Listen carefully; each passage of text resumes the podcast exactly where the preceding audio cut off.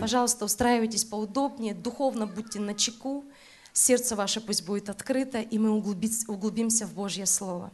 Давайте мы откроем 4 Царств с 1 стиха, начнем читать, 4 глава, 4 Царств с 1 стиха.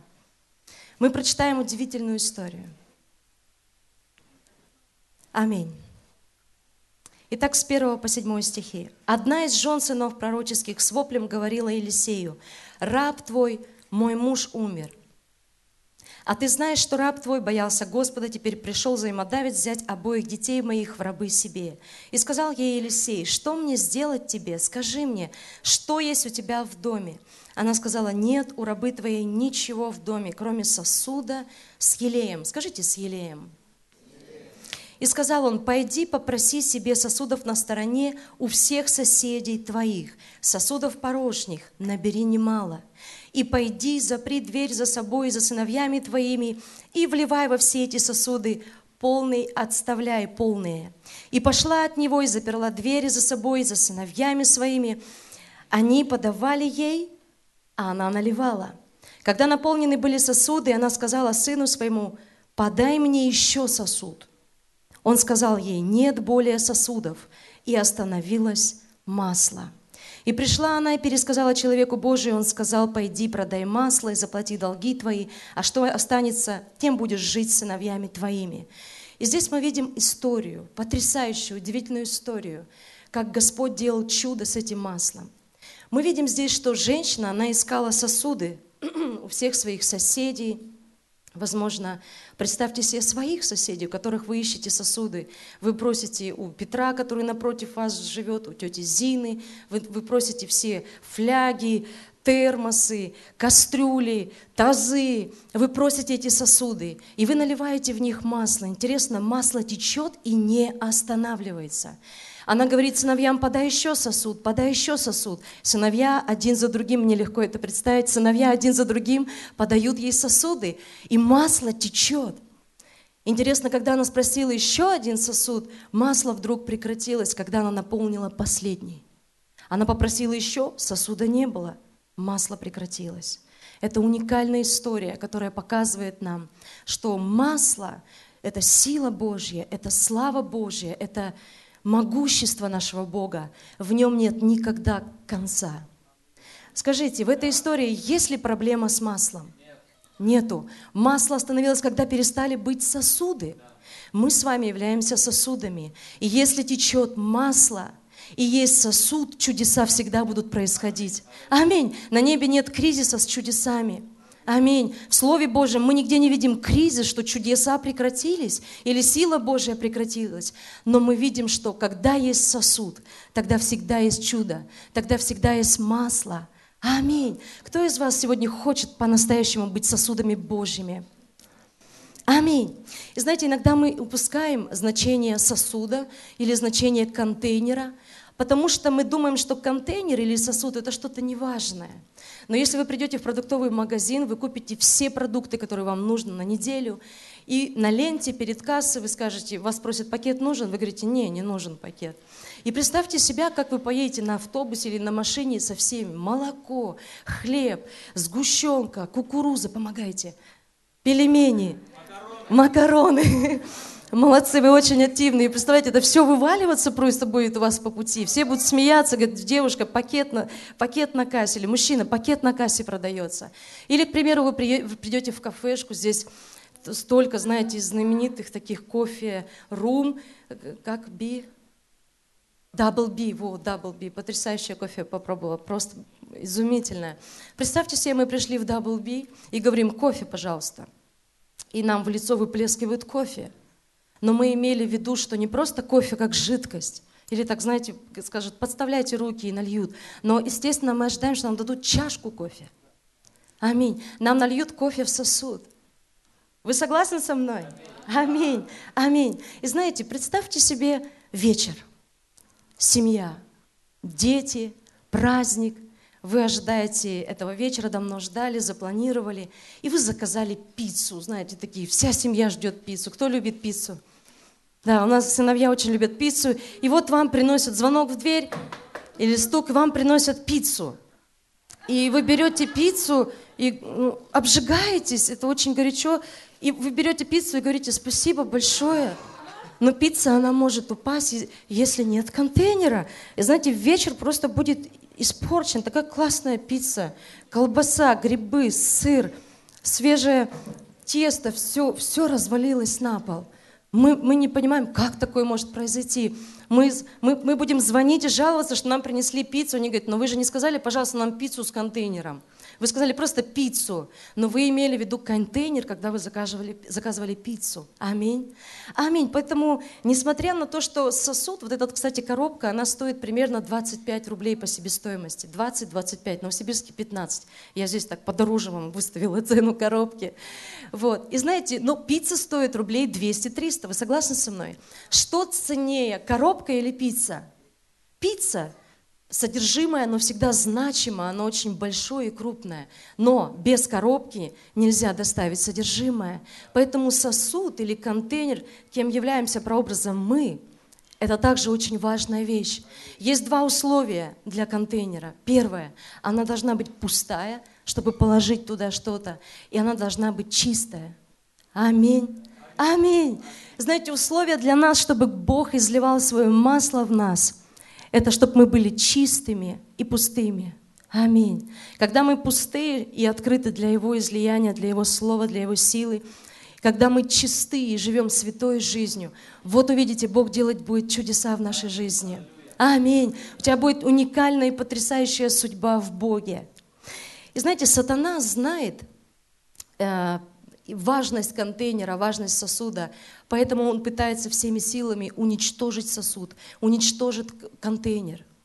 Знаете, также и когда рожден был Иисус, младенец, сегодня чудесная песня была. Я просто наслаждалась исполнением этим в таком огне. Слава Господу за вас. Пусть Бог благословит вас. Дайте песню на Рождество эту. Ладно, мы тоже споем ее.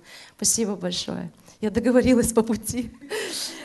Так вот, э, знаете, когда Иисус родился, не просто так Ирод детей до двух лет истребил. Почему? Потому что сатана всегда знает, что если только контейнер будет, если только сосуд будет, тогда есть опасность для него. Поэтому нам так важно понимать, что есть огромная важность, кто мы как сосуды, кто мы как контейнеры. Аминь. Аллилуйя. Также помни, что ты на поле битвы. Никогда не забывай, что вокруг тебя идет война. И очень важно, в каком состоянии твой контейнер и твой сосуд. Никогда не выходи на поле битвы, если в твоей жизни есть грех. Как только ты выходишь на поле битвы, если ты живешь не святой жизнью, и если ты служишь, если ты где-то в служениях, и ты осознанно грешишь, знаешь, дьявол, он знает, как ударить по тебе. Поэтому так важно нам содержать свой сосуд – в чистоте. И знаете, Писание нас называет воинами. Кто из вас знает, что Писание нас называет воинами? Мы воины Иисуса Христа. Аминь. И знаете, что делает воин? Воин воюет. Мы призваны сегодня с вами воевать. Мы не просто так на этой земле. Жизнь, жизнь – это поле сражений на котором мы проходим, которым, в котором мы принимаем также участие. 2 Тимофея, 2 глава, 3 стих, здесь написано, «Итак, переноси страдания, как добрый воин Иисуса Христа». Мы с вами названы Писанием добрыми воинами Иисуса Христа. Аминь. У нас есть призвание, у нас есть потрясающая сила в нас, и мы Писанием мы названы, мы провозглашены добрыми воинами. И мы сегодня находимся на поле сражения. Мы добрые воины. Вокруг нас есть духовный мир. Вокруг нас есть ангелы Божьи. Они святы. Бог есть, конечно же, Он свят. Весь институт неба – это святость, это чистота. И они все за нас. Также враг есть, который противостоит в нашей жизни. Он забирает судьбы молодых людей, он атакует семьи, он атакует наше общество. И мы видим, что каждый день идет война в этом мире. Аминь. Аминь. Но Писание называет нас добрыми воинами Иисуса Христа. Воин призван, чтобы сражаться. Если воин назван воином, значит будет война в его жизни. Кто согласен со мной? Аминь. Спасибо вам за ваши руки. Аминь. Также 1 Тимофея, 1 глава, 18-19 стихи.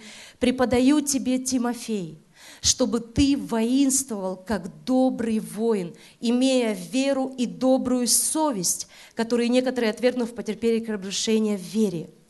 Поэтому Писание здесь также призывает нас, чтобы мы были воинственны и были как добрые воины. Аминь. Я сейчас просто смотрю на весь вот этот вот зал, на всю церковь людей. Я понимаю, что передо мной сидят воины Иисуса Христа. Аминь. И воины не просто так на этой земле. Добрые воины Иисуса Христа живут, чтобы их жизнь приносила плоды для Царства Божия, чтобы чудеса происходили в нашей жизни. Аминь. И также мы пойдем в следующий раздел. Какой лев сегодня стоит перед тобой? Мы посмотрим одну историю, мы можем открыть это 3 Царств, 13 глава. Удивительная история. Она очень сильно коснулась меня. Третье царство, 13 глава, с 24 по 28 стихи. Вся эта глава, она очень интересная. Мы с 24 начнем стиха читать. Но прежде немножко я поясню все-таки, что это за история. Это пророк, который приходит из Иудеи. Там стоит жертвенник, на котором он изрекает пророчество, что скоро он будет разрушен – кости тех, кто на высотах приносят жертвы идолам, они сгорят на этом жертвеннике. И царю это не понравилось. И царь простер руку к нему, чтобы его арестовали, убили. И рука, она окостенела. Это я сейчас пересказываю 13 главу. И царю стало так плохо с окостеневшей рукой. Он, он попросил пророка, пожалуйста, пусть Бог явит милость ко мне, пусть рука моя сможет опять сгибаться. Пророк помолился, и эта рука начала сгибаться. И тогда царь говорит ему, зайди ко мне, ешь и пей, и потом пойдешь своей дорогой. Но пророк говорит Божий, я не пойду к тебе есть и пить, потому что было Слово Божие в мою жизнь, чтобы я никуда не захотел, не ел, не пил и не возвращался той же дорогой. Тогда царь говорит, хорошо, ступай, как хочешь. И этот пророк, он идет своим путем. Об этой истории Одни молодые люди приходят и рассказывают своему отцу, он тоже один из пророков. И они рассказывают ему историю, что произошло около жертвенника, как сказал царь, как сказал пророк, что произошло. И этот пророк, второй пророк, назовем его, он говорит своим сыновьям, оседлайте мне, пожалуйста, коня, поеду и встречу этого пророка. Он находит этого пророка, встречает его и говорит, воротись, пойдем со мной, попьем и пойдем у меня, и потом пойдешь своей дорогой. Но первый пророк говорит, было ко мне слово Господне, чтобы я не возвращался никуда, ни с кем не ел, ни с кем не пил. И он постоянно говорит эту фразу, и было ко мне слово Господне. Он очень серьезен в своей жизни касательно Слова Божьего, что оно ему сказало. Аминь. Но тот пророк, он солгал, он сказал, явился мне ангел Божий сказал, чтобы ты воротился ко мне, ел и пил. И этот первый пророк, он послушался, он воротился к нему, и он ел и пил с ним. И когда они ели и пили, второй пророк говорит, он пророчествовать начинает, что ты будешь истреблен, потому что ты не слушал Слово Божье. И дальше продолжаем уже эту историю читать. С 24 стиха по 28. Вам интересно? Слава Господу. И отправился тот, этот первый пророк, и встретил его на дороге лев – и умертвил его. И лежало тело его, брошенное на дороге. Осел же стоял подле него, и лев стоял подле тела. И вот проходившие мимо люди увидели тело, брошенное на дороге, и льва, стоящего подле тела, и пошли и рассказали в городе, в котором жил пророк, старец. Пророк, возвративший его с дороги, услышав это, это второй пророк, сказал, тот человек Божий, который не повиновался устам Господа, Господь предал его льву, который изломал его и умертвил его по слову Господа, который он изрек ему. Здесь 28 стих. Он отправился и нашел тело его, брошенное на дороге. Осел же и лев стояли возле, возле тела. Лев не съел тело и не изломал осла. То есть лев не прикоснулся к ослу. Он только истребил и уничтожил пророка, к сожалению. И мы видим эту историю, что человек, который не послушал Слова Божьего, написано, что Бог послал льва в его жизнь. Писание немало говорит о львах в нашей жизни. Поэтому очень здорово, что мы можем изучать это и смотреть, что Писание говорит, когда оно говорит о львах. Не единожды мы видим в Писании, что есть львы. Да? Есть лев из колена Иудина, есть львы, которых посылает Бог. Поэтому мы сегодня разберемся, что за лев стоит перед нами в нашей жизни. Аминь. Аминь. Также есть э, в Третьей царстве еще одна история, мы быстренько сейчас посмотрим ее. Третья царство, 20 глава. Очень хорошо во время воскресного собрания углубляться в Слово Божье. Аминь. Третья царство, 20 глава. С 35 по 36 стихи.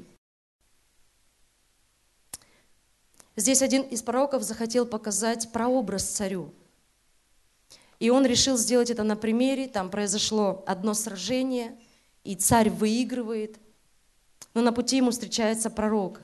У них состоится диалог. И дальше мы будем уже читать 35-36 стихи. Тогда один человек из сынов пророчески сказал другому, «По слову Господа бей меня». То есть он говорит, вот слово Господа в твою жизнь, бей меня. Но этот человек не согласился бить его и сказал ему, за то, что ты не слушаешь гласа Господня, убьет тебя лев, когда пойдешь от меня. И пошел он от него, и лев встретил его и убил его. Странная история. Человек говорит, по слову Господа, бей меня. И тот отказывается бить, возможно, из-за того, что он добрый человек, но Слово Господа обращено в его жизнь. Когда Слово Божье обращается в нашу жизнь, это очень важно. Аминь. И он отказывается поступать по Слову Божьему. Мы здесь опять видим льва. Скажите, лев. Итак, что-то стоит за этим. Смотрим дальше. 1 Петра 5 глава, 8-9 стихи. «Противник ваш, дьявол, ходит, как рыкающий лев, ища кого поглотить. Он поглощает того, кто не в слове». Писание предупреждает нас и в Новом Завете, что вокруг нас есть противник, вокруг нас есть лев, который ищет поглотить. Вы согласны со мной? Мы не просто живем, радуемся, там, платим за счета, празднуем день рождения, детей уводим в школу, встречаем школы. Нет, наша жизнь – это что-то более крупное, это более широкое. И нам нужно знать, как побеждать в жизни. Нам нужно знать, как воевать. Нам нужно знать, как стоять. Аминь. Нам нужно знать, как нам быть сильными в, в Слове Божьем. Аминь. И также Первое Царство, 17 глава. Мы посмотрим еще местописание. Первое Царство, 17 глава. 34-37 стихи. «И сказал Давид Саулу, раб твой пас овец у отца своего, и когда бывало приходил лев и медведь и уносил овцу из стада, то я гнался за ним и нападал на него, и отнимал из пасти его, а если он бросался на меня, то я брал его за космы и поражал его и умершлял его». Вот они, будни Давида. Дальше. И льва и медведя убивал раб твой, и с этим филистимлянином необрезанным будет то же, что с ними, потому что так поносит воинство Бога живого. И сказал Давид, Господь, который избавлял меня от льва и медведя, избавит меня и от руки этого филистимлянина. И сказал Саул Давиду, иди, да будет Господь с тобой. Итак, мы видим жизнь Давида. В жизни Давида были также львы. Заметили? Это не просто так, что это помазанник Господний, никогда льва не встреч... львы не встречались в его жизни. Но львы, они стоят, у многих могут стоять львы на пути. Но здесь есть ключевое, то, на что я хочу, чтобы мы обратили каждый из нас свое внимание. Он сказал, что Давид говорит, Господь, который избавлял меня от льва. Аминь. Бог дает победу, если ты в Его Слове, если ты в Его воле, если ты ходишь с Богом, Господь будет избавлять тебя от львов в твоей жизни. Аминь. Ты, ты, возможно, скажешь, Наташ, ты не знаешь, в какой я ситуации, с чем и как я воюю. Но я с полной уверенностью хочу сказать, если только ты ухватишься за Господом, нет разницы, какой лев стоит перед тобой в твоей жизни. Наш Бог так велик – Аминь. Господь сила твоя, Господь поможет тебе. Также Осия, 13 глава. Осия, 13 глава, с 6 по 9 стихи. Очень интересное местописание, посмотрите. Имея пажити, они были сыты, а когда насыщались, то превозносило сердце их, и потому они забывали меня, Господь говорит.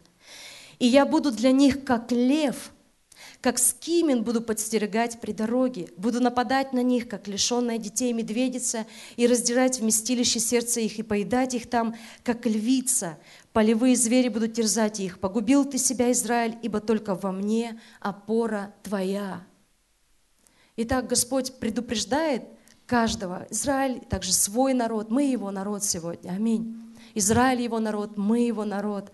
И Господь, Он, Он говорит с нами через свое слово об этих львах, которые могут стоять в нашей жизни. Номер один принцип – это всегда помнить своего Бога, чтить Его, любить Его, ходить с Ним. Аминь. Если только ты с Ним – Тогда Господь, Писание также говорит в Ветхом Завете, что Он будет реветь, как лев над своей добычей. Бог будет реветь над твоей жизнью. Никто, написано, что даже если пастухи кричат, это а, местописание из Ветхого Завета, даже если пастухи кричат, махают палками, Бог говорит, я буду как лев реветь над своей добычей, за теми, которые славят Его, за теми, которые находятся на горе Сион, за теми, которые ходят Его путями, за теми, которые стоят на Его Слове. Аминь. Бог будет твоей защитой. Бог будет твоим львом, который стоит и защищает тебя. Аллилуйя. Слава Господу. Также 4 Царств, 17 глава. Мне нравится, что вы вместе со мной листаете Библию, потому что чем больше церковь знает Слово Божие, тем эта церковь сильнее. Аминь. Итак, 4 Царство. 4 Царство, 17 глава.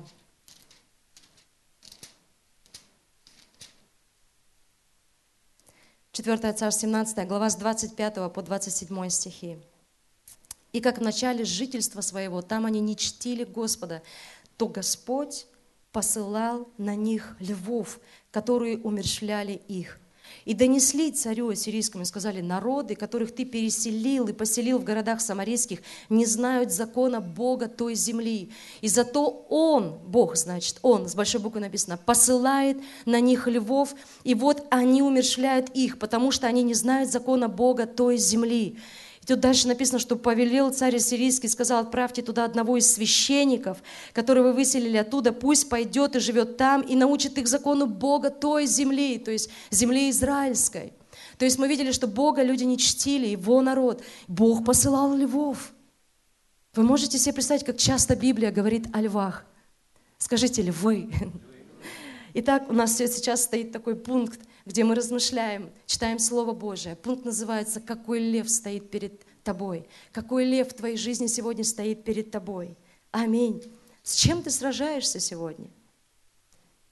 Как ты сражаешься? За что ты сражаешься? В чем борьба твоя? И, конечно же, у сражения всегда есть два итога. Первый – победить. Второе – проиграть. И нам нужно с вами выбрать инструмент, как нам победить. Аминь. Господь призвал нас к победе. И знаете, победа, у нас есть что-то уникальное и потрясающее в нашей жизни, в наших руках. Это Слово Божье. И мы видим, читаете все местописания, читаете истории, как только люди не слушают Слова Божьего, львы появляются в их жизни. Мы прочитали про первого пророка, вы помните, лев сломал его, даже к ослу не, при, не прикоснулся.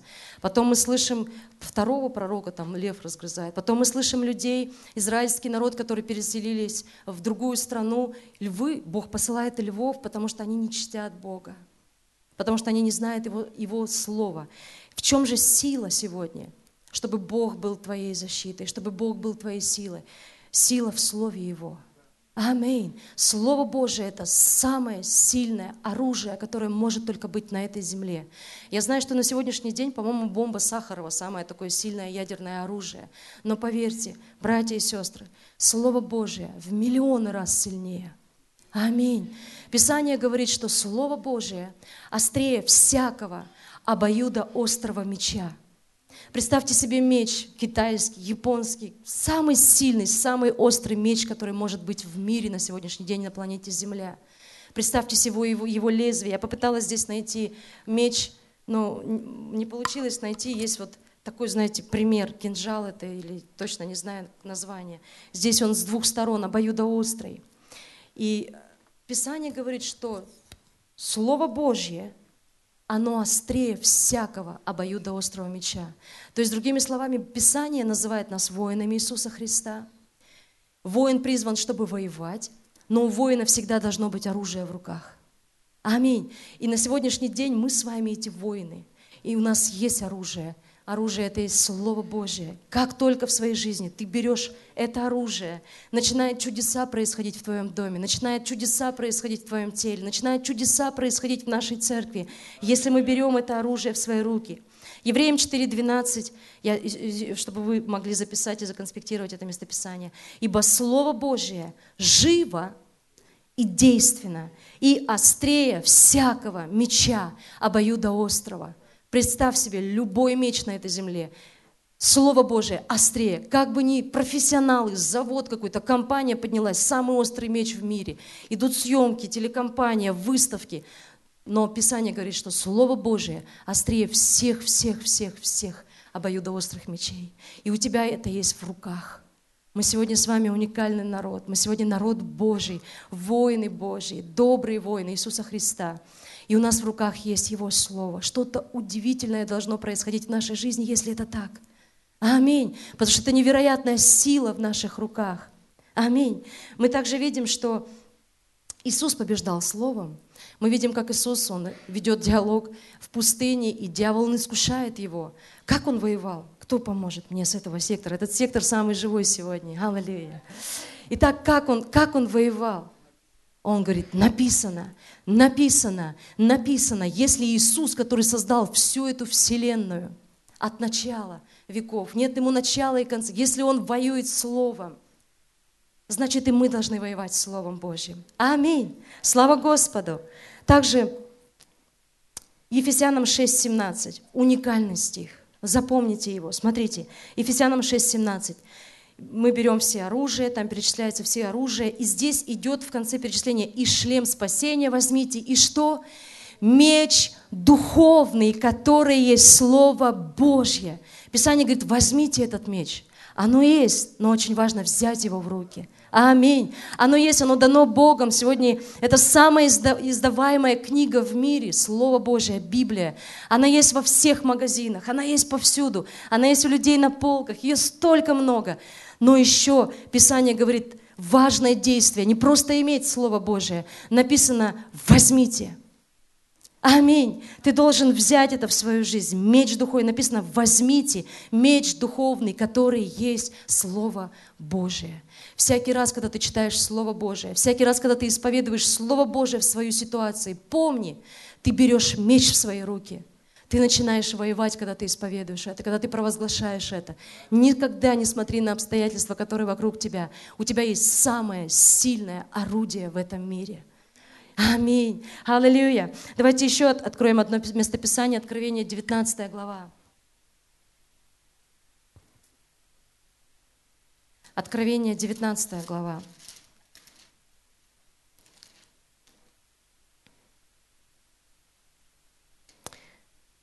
С 11 стиха. Вы сейчас будете очень удивлены этому местописанию. Откровение 19 глава, с 11 по 13 стихи. «И увидел я отверстое небо, и вот конь белый, и сидящий на нем называется верной истиной, который праведно судит и воинствует. Очи у него, как пламень огненный, и на голове его много диадим. Он имел имя, написанное, которого никто не знал, кроме его самого. Он был облечен в одежду, обогренную кровью. Имя ему – Слово Божье. Аминь. Мы видим здесь царя царей, который идет на белом коне, глаза его огненные, представляете, волосы его, как белое пламя. И он идет, и написано, что на нем есть имя. Имя же его – Слово Божье – Всякий раз, когда мы читаем Писание, мы читаем Иисуса, Он и есть Слово Божье. Его имя – Слово Божье. Каждый раз, когда ты читаешь Писание, с другой стороны Библии на тебя смотрит Иисус. Он есть Слово Божье. Когда ты, это что-то сверхъестественное действие происходит, человеческие физические глаза читают Слово, которое духом наполненное, и происходят удивительные события в жизни людей. Это сверхъестественный объект на земле, Слово Божье. Аминь. Аминь. И знаете, также а, буквально недавно, не знаю, года два, наверное, уже назад, я нашла, мы, мы переезжали, или три года назад, я нашла блокнотик, который я вела в библейской школе. Кстати, поступила в библейскую школу, хотя я жила тогда в Саяногорске, но поступила в библейскую школу сюда, в Санкт-Петербург, когда мне было 15 лет. И э, позже, немножко, чуть-чуть там, спустя, может быть, три месяца, я переехала по причине того, что у меня умер папа. Мы переехали опять в Хакасию, и в Абакане я уже до, доучилась в библейской школе. И знаете, когда мне было 15 лет, я познакомилась с парнем. Это друг моего родного брата. Они из такого криминального мира оба были. И знаете, они пришли к нам домой, и мы первый раз вот увиделись с этим парнем, его звали Василий. И мы с мамой ему проповедовали. Брату было, как сказать, он себя дома, он лег спать, но вот этому Василию ему было неудобно. И, конечно же, он слушал проповедь мою, моей мамы. И мы проповедовали ему до трех или до четырех утра. И потом мама в конце говорит, Наташ, клади руку, руки на него, давай будем молиться за него. И мы молились за него. Потом шло время, и он жил совершенно в другом городе. Он э, начал принимать наркотики, его жизнь просто была на грани смерти, на самом деле. Это была ужасная жизнь, ужасная а, было смотреть, как дьявол просто уничтожает этого человека. И вот, находясь в библейской школе, когда мне было 15 лет, 16 лет, я молилась за его спасение. Я ездила к нему домой, тогда сотовых телефонов не было. Я проповедовала ему, писала проповеди, переписывала молитвы, переписывала какие-то собрания. И я всегда привозила ему, даже если его не было дома, я просила маму передать. И всякий раз, когда, к примеру, там были случаи передозировки, он говорил, пожалуйста, принеси тот листочек а, в рубашке Наташины молитвы, читай их вслух, и они просто чудом как-то проходили все это, и он выживал. И я хочу вам просто зачитать буквально случайно в библейской школе. В этот блокнотик я занесла одну ситуацию и записала ее. В тот момент, когда я молилась, получается, тогда за будущего своего мужа. Можно я зачитаю вам? Вы хотите?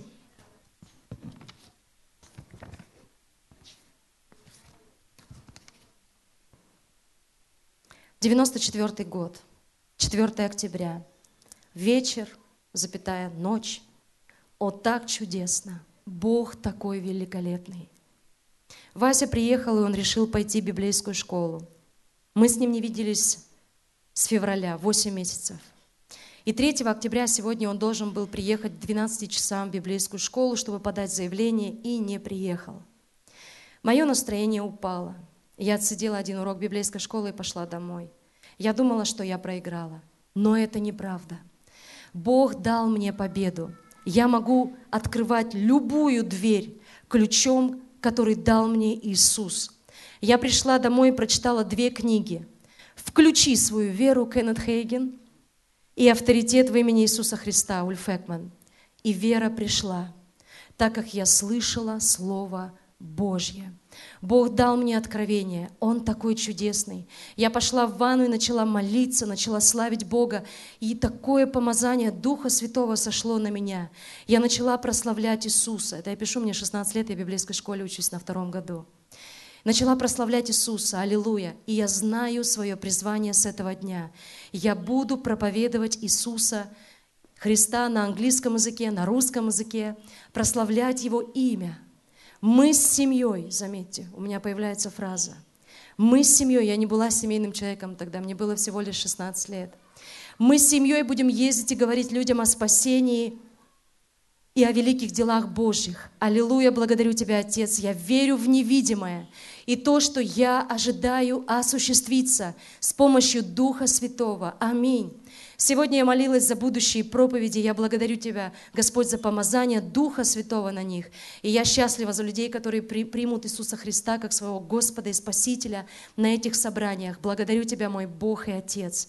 Больше 22 или 23 лет эта запись сделана. И знаете, я продолжала молиться за него, и однажды я взяла плакат, ватман такой, знаете, белую бумагу. Не, не умею рисовать, просто как могла нарисовала, скопировала зал библейской школы в Абакане, где я училась. Я нарисовала ступеньки для хора, я нарисовала сцену, я нарисовала стулья в зале, я нарисовала кафедру. И у меня была единственная фотография, где Василий стоял на ней с друзьями, такой в ужасном состоянии они стоят на этой фотографии. Я вырезала его из этой фотографии, я приклеила его около кафедры, и я провозгласила Слово Божье. Что я сделала? Я взяла меч в свои руки. И я сказала, смотря на его на этой фотографии, смотря на него, как он стоит около кафедры на этом ватмане, и я сказала, не умрешь, но будешь жить и возвещать дела Господни. Аминь, аллилуйя. Слава Господу, вау. Аминь, аллилуйя. Знаете, вот такое чудо произошло, как только я взяла меч в свои руки. Аминь. Я начала провозглашать одно из еще из слова, которое на самом деле стало плотью в моей жизни. Это Евреям 11.1. Вера же есть осуществление ожидаемого и уверенность в невидимом. Аминь. Я видела его проповедующего, я видела его молящегося за других людей. Часто Василий говорит, я сегодня проповедую, у меня нет выбора, потому что так провозгласили, Слово Божье призвали в мою жизнь, Бог сделал чудеса. Аминь. И мы уже 21 год в браке. Слава Господу, у нас трое детей, мы служим Богу, наши дети, они служат Господу. Наш один из близнецов, он является молодежным пастором в нашей церкви. Младший сын, потрясающий музыкант, учится в музыкальном колледже на джазовом отделении как пианист. У него огромная левая рука, вы, музыканты, понимаете меня, Рахманинова произведения не все могут играть. Единицы людей. Он почти уже достиг руки Рахманинова. Он выше своего папы. Нога 45 или 46 размер у него. И знаете, Бог творит просто чудеса в нашем доме. Аминь. Бог творит чудеса. Тогда я не знала, не было тогда реабилитационных центров, программ реабилитации. Это был, получается, 93 год. Но я знала всего лишь два бывших наркомана. Первый бывший наркоман – это директор, э, декан библейской школы Мац Полок, 16 лет зависимости. И второй бывший наркоман – это Руслан Белосевич, пастор церкви Абакан. И я сказала Богу, Господь, если Ты спас этих людей, двоих наркоманов, я знаю, что ты сможешь спасти и третьего человека. Аминь, аминь, аминь, аминь. Здесь вот под стулом есть под моей сумки коробка. Можно, пожалуйста, эту коробку мне пустую?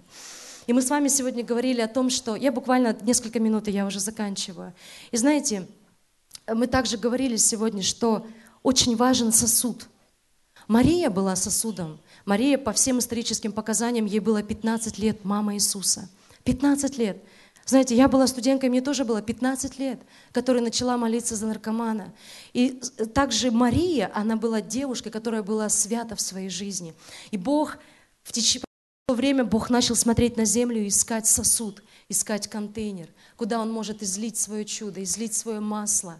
И единственное условие, два, для коробки, это быть пустой и быть чистой, чтобы Бог сделал чудеса в нашей жизни – Аминь.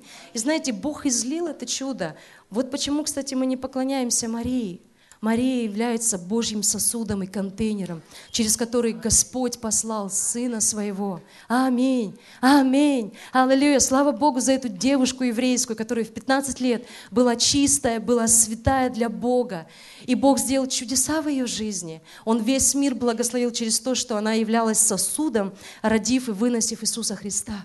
Аминь, аминь. 15 лет также было мне. И Господь подумал, есть, есть сосуд.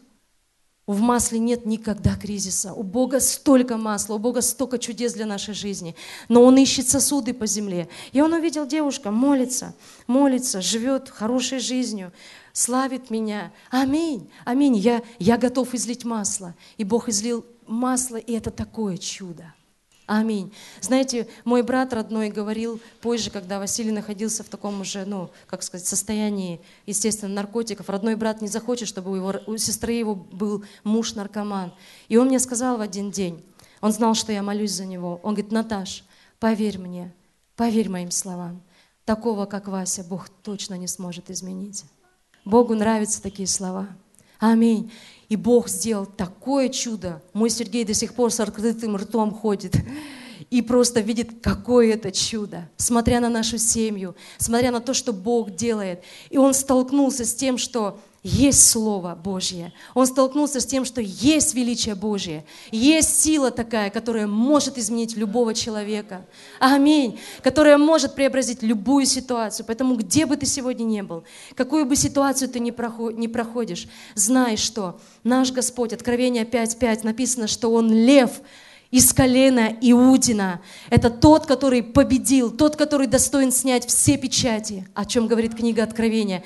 И этот лев Иудин – это наш Бог, это наш Господь. И этот лев сегодня стоит перед нами. Аминь. Какова наша жизнь? Тех львов мы и будем призывать в свою жизнь. Если только мы в Слове, если только Слово в наших руках, тогда лев из колена Иудина будет стоять перед тобой. Если только лев из колена Иудина стоит перед тобой, для него нет ничего невозможного в твоей жизни.